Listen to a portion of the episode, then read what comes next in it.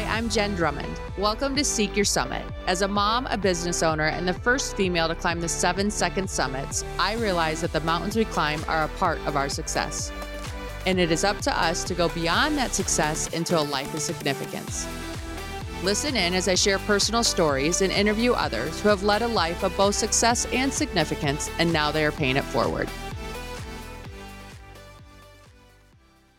Friends, today we have Chris King on the podcast. He is the executive shaman. Chris, welcome to the show.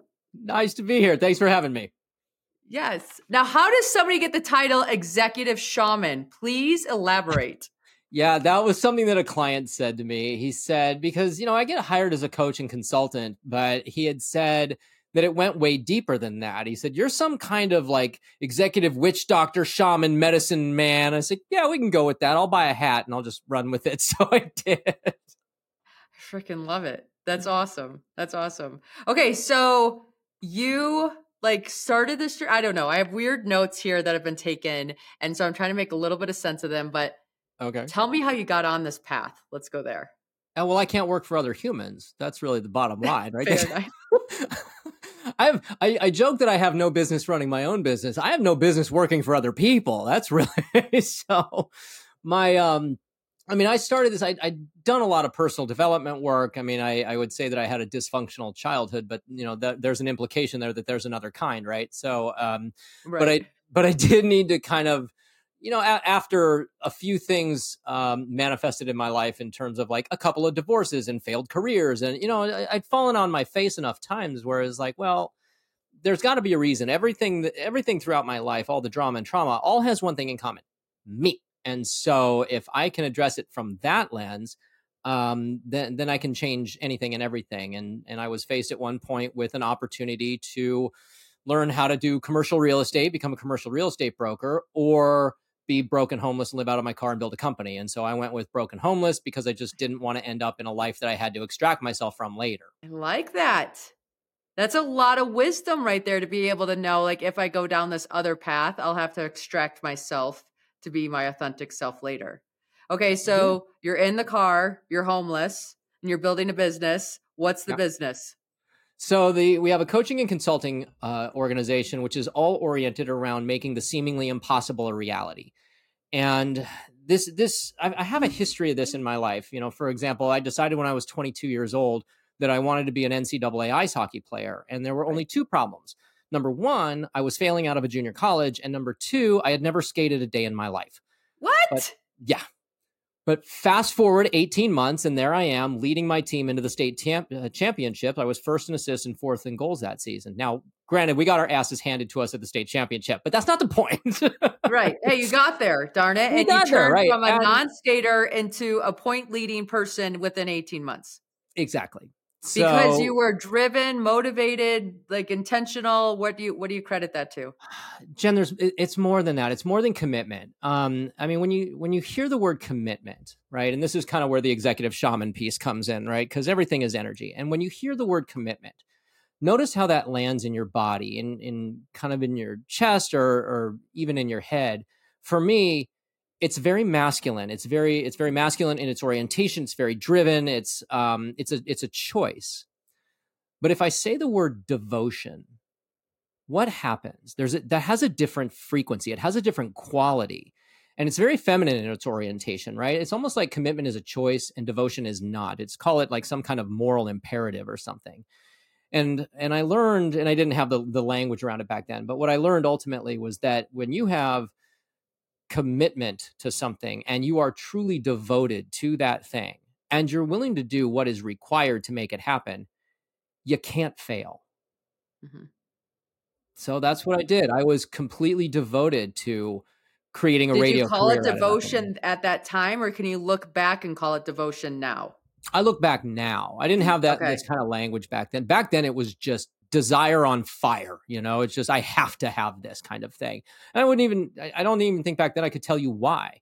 I just okay wanted it. Were you a balanced feminine masculine energy at that time or were you unconsciously both, consciously one over the other? You know, in in retrospect, I would say that I was I probably led with a really light masculine energy, and I was really I, I had no access to the dark masculine. I um yeah, I think I think I was very feminine in my orientation um, okay. in terms of energy and polarity. But then when I would get lit up about something, that then the masculine would take over, and that's kind of the way it's supposed to be: the masculine in service to the feminine, and that's that's the way that's supposed to work, actually.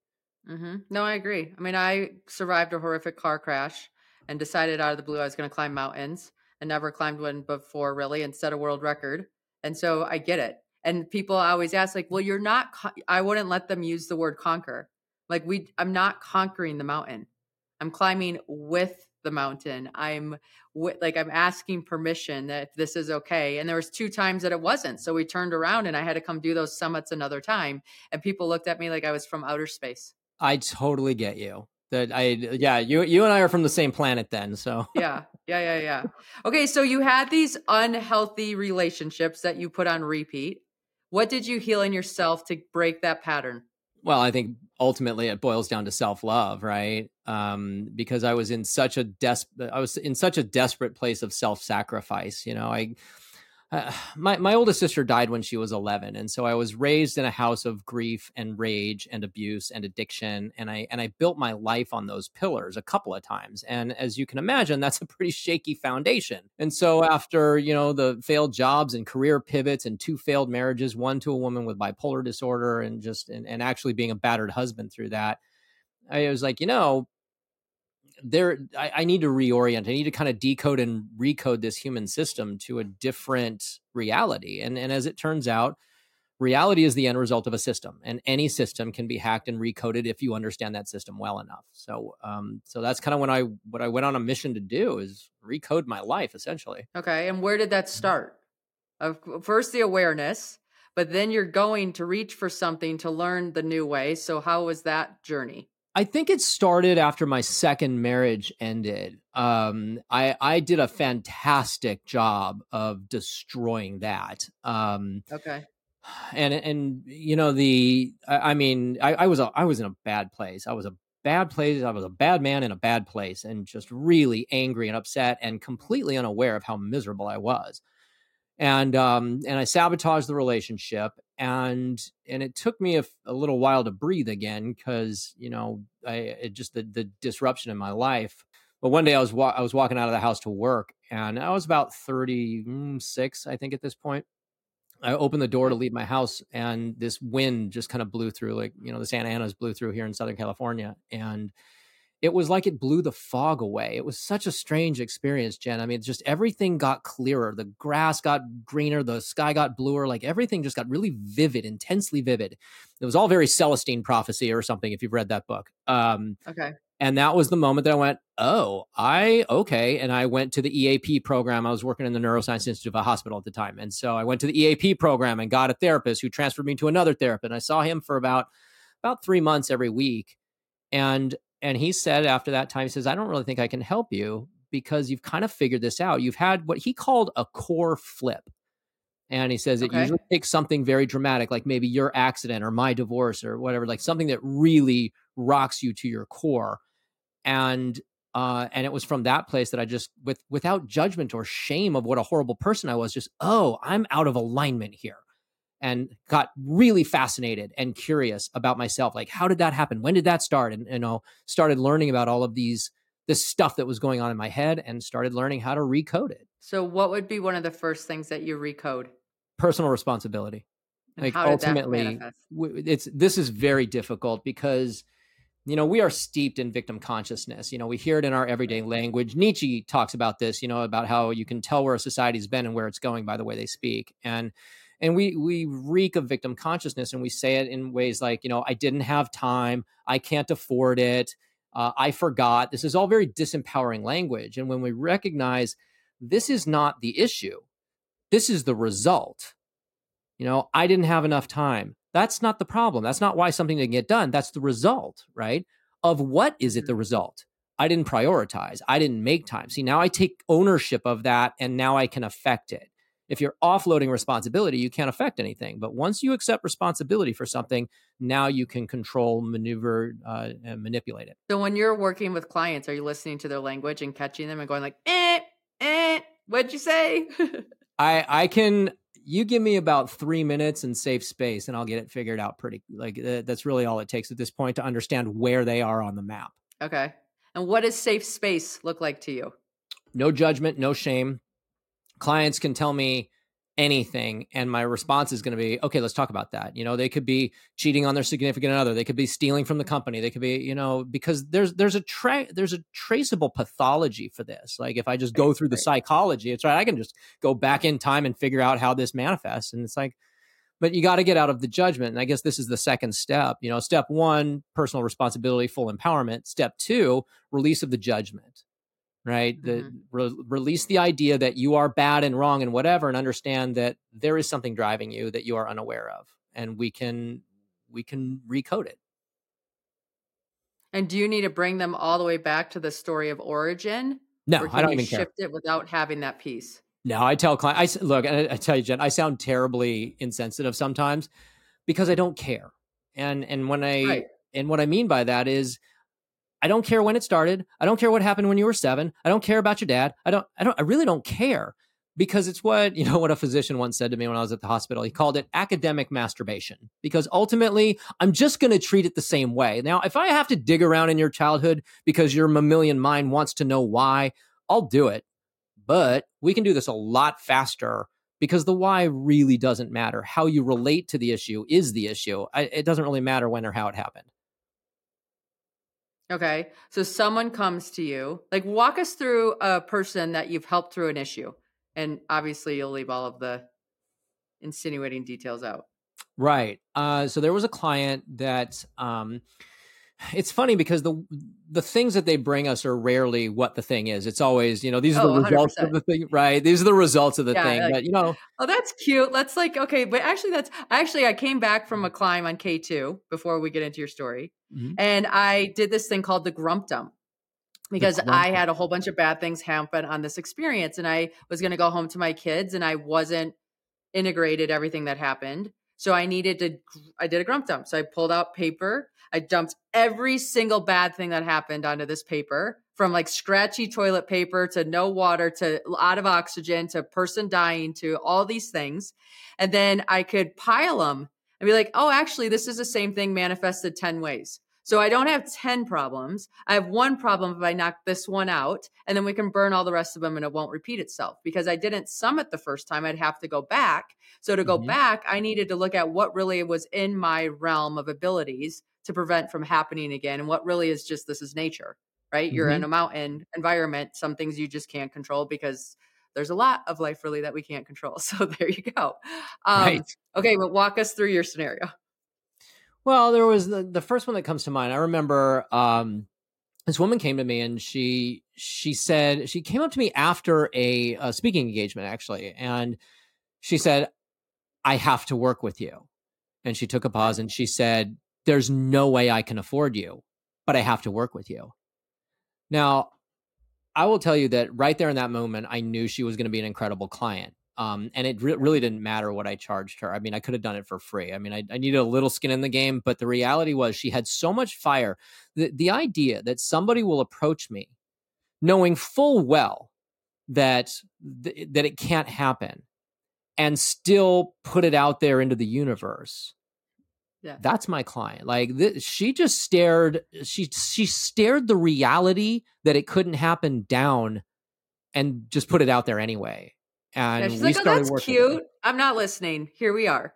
right. And so I was like, okay, you know, I said, what can you afford? And she threw out a number. And I said, you know, she said, here's what I can comfortably afford. I said, okay, what can you uncomfortably afford? You know, because I need a little bit of the, the money's just there. Yeah. I mean, sometimes the cost is the transformation. So there you go. Right. And so what I tell people is say, look, I, you're asking me to cook a meal and I need a certain amount of heat to do that. And that comes from money. In her case, it really came from gratitude. She was so thankful that I would take her as a client she crushed it and she she said that she had never been her own her own woman she was 49 years she had just turned 49 and she said i want to be my own woman by the time i'm 50 and, and i said what does that mean she said i went from my um my parents house to my husband's house to my wife's house She said, Oh. I've, you know, I said, my, my dad is ailing and I can't really care for him. She said, I'm in a horrible marriage to my wife. Um, she said, I've stalled out at work. Just everything is just terrible. And I said, okay. So we started working together. Well, we got her out of that 15 year bad marriage. We got her a home in LA that she purchased. She's a first time homeowner in LA. She moved her dad into the house so she could take care of him. She got a raise and a promotion and a bonus on top of that. She also got another job offer out of state, which she turned down uh, because it wasn't the right fit. She had enough. She had enough uh, self confidence and self esteem, saying, "No, that's not right for me. Thank you very much." But had she taken it, that property in LA would have become a rental property. And now she's got, uh, you know, uh, uh, income just uh, just from that. And all of this took nine months. She said she wanted it nine months. She said she wanted it by her 50th birthday. I beat her by three months. All right. Awesome. And is that more on her, do you think, or more on you? Well, they do the work. You know, the client does the work. I just open Right, doors. You have to walk through it. It's look, this work is not fun. Okay. It is she spent a lot of time with a lot of tears and a lot of just going through the mud. And you gotta slog through it. And it's not Right. fun. It's all very dark night of the soul, hero's journey, Joseph Campbell, whatever. Um, and and it takes everything you got and you think you're going to die you know just and and you are actually in a lot of ways. There's an ego death that happens and it's incredibly No, uncomfortable at least one. At least right?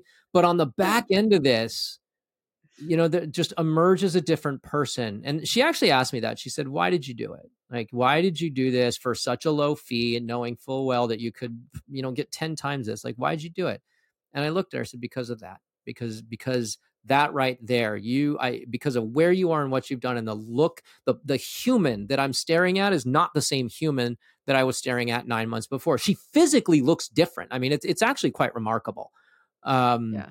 but that's that's why i do it you know because i knew what my life was like when it was a shit show and it's like well let's not do that right? let's not live in that anymore So how do you stay? Because I think life, you know, peels layers and it, we evolve and we have these different things. How do you stay accountable to who you want to be and not get caught up in the stories that we can sometimes get sucked into? Well, I think you hit on a powerful word there story. Right? Yeah. Ultimately, you have a choice. You know, I, I actually said this, you know, many times over the years. I said, what if the only difference between the person you want to be and the person you are is the bullshit story that you're not them? hmm Like, you are going to produce the reality of your understanding and you are going to be the person that you are holding in your self concept. So, if you just make a choice about your self concept, I say just as if it's an easy thing, right? Simple, Right. simple, but not easy. Different things. right. Um, There's a they're very different. Right. So if you can re like like let's say you want to So are you don't know. doing visualization exercises with people or how are you helping them uh, bridge the gap between where they are and who they want to become? there, there are are any they, like- number. yeah, any number of modalities. Visualization is a great one. I mean, that's I love that you brought that up because that that's a great. There, I don't know that there are many that are that are better than that, frankly. Um, but everything is a practice. You know, it's not like you, you can't go to the gym once and expect it to to have any effect. It's just going to get you sore. You got to you got to make a practice of all of this. Um, but when we do this, we start having a physiological effect on the way the brain works. We start having effects in your psychology and in your energy field. It changes the frequency that you're vibrating at to sound like a West Side hippie, right? But this is this is all electromagnetic energy. You know, my my mom, my uh, my father's an electromagnetic compatibility engineer, and so I grew up with a lot of nerd speak, and I understand how energy fields work. And so it's how do I get your psychology, your physiology, and your energy all calibrated to the eventuality that you want versus the one you have, Yes. which makes me So sound a lot book- smarter than I am. No, it's very intelligent sounding. I, I'll give you that 100%. And I think you are as intelligent as you're sounding. So there you go. Thank you. Um, talk to me about Flow Research Collective because it sounds like you partner with them a bit. I've yeah, I worked with uh, Steven Kotler's organization is fantastic. I read his book uh, "Stealing Fire" a number of years ago, and it lit me up. And Yeah. then, um, and and Steven is like my spirit animal. He's so funny. Just um, I, I got to I was fortunate enough to spend some time with him, and um, very smart man with a with an incredible story. And um, and working with them, it, it was such a powerful like training and and the collaboration with the teams there because flow is is one of the primary tools that we use to get the creativity and the speed that we need Uh, as, as you know, flow, flow, is what athletes call being in the zone or runner's high or right. whatever you want to, you know, it has a lot of names, but it's all driven by neurochemistry. So if you can set the conditions and the behaviors in somebody's business or in somebody's life, we can produce flow states. And this is where we get them to where they want to go a lot faster. Mm-hmm. And so you use that methodology. And what other methodologies do you combine into your own?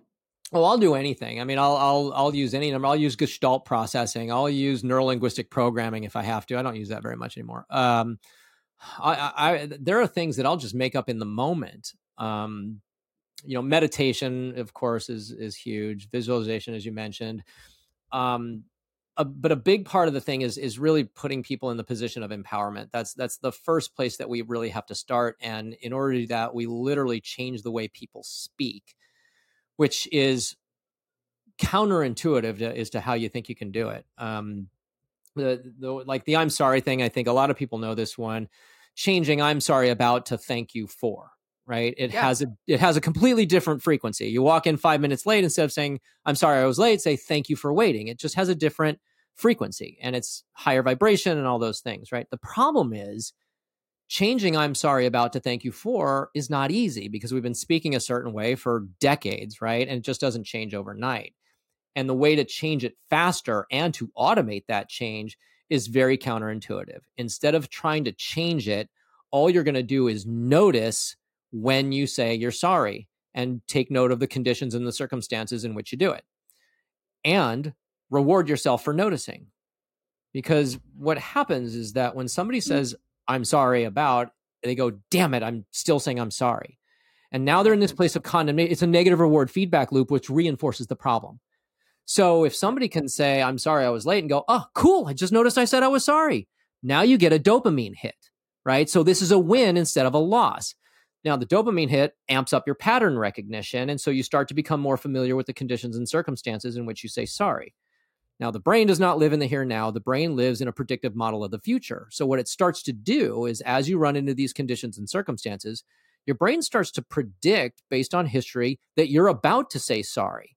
And it starts to make the shift by default. I like that intercept. It's the same science as hitting a fastball. Actually, major league pitcher hitting a hitting a basketball. I've just I've just employed baseball here. I like it. We'll take all of it. We'll take right? all of which, it. Which I know nothing about baseball, by the way. I mean, but you have to figure when a ball, I mean, even look at tennis nowadays. When those balls are coming across the net at the speeds that they're coming, you can't tell. I mean, there's a different type of training to be able to be calm in that thing and slow, dilate time to be able to get mm-hmm. your swing to line up. Exactly, because it's not a hand-eye coordination thing. The ball's moving too fast at too short a distance. So you need the pattern right. recognition so that you can anticipate where and when that ball will be there. Yeah, definitely. What about the newer um like ketamine treatments and some of these alternative therapies? How do you feel they play into the the whole piece of it?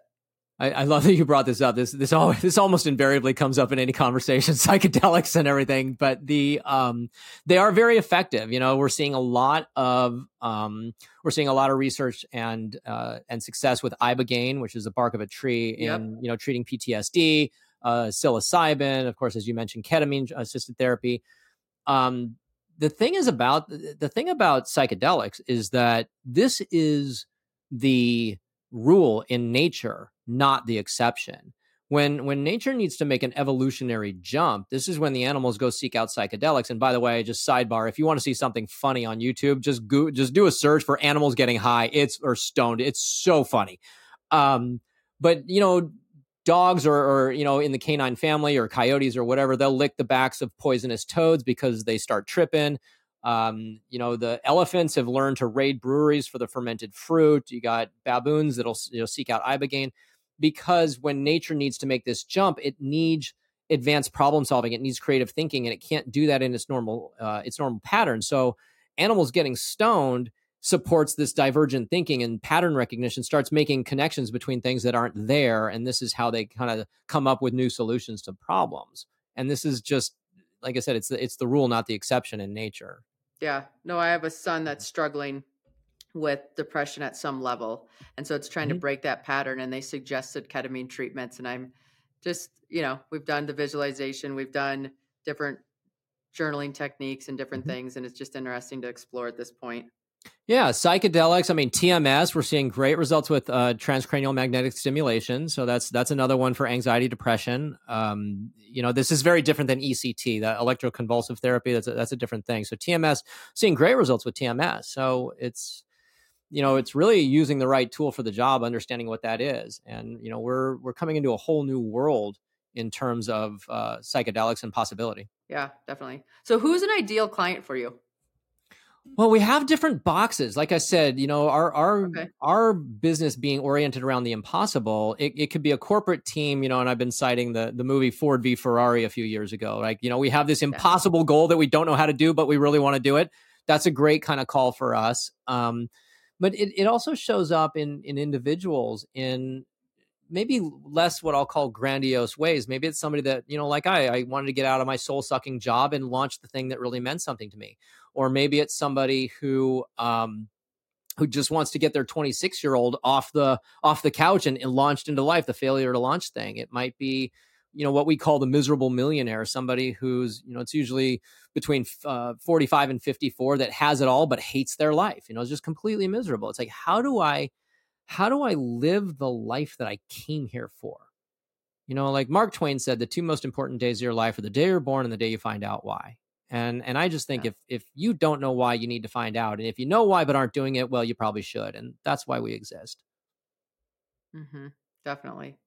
So, how do you hold yourself accountable and check in?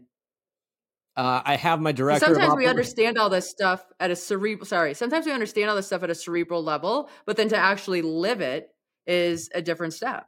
Yeah, you you it, that's a great point because if you're not embodying it, right? That's that's right. the thing. And so um, I have coaches that I work with. The best coaches have coaches. They hold my feet to the fire. I have Anna, who's my director of operations. She's basically my professional babysitter that makes sure that things get done because I need that. It's it's sort of ridiculous, but I I joke that I have no business running my own business, so I have her.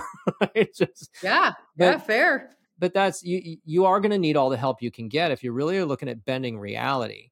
I can promise you three things. You know, number one, it's going to take a little longer than you want. Number two, it's going to scare the shit out of you. And number three, you're going to need help. And so you just got to get out of your own way in terms of that unwillingness or resistance to asking for help and support in whatever form you need it. Because, you know, your life's just too important not to. And it's, you know, get get my little ego out of the way that doesn't want to. It's like, yeah, but this is more important than that.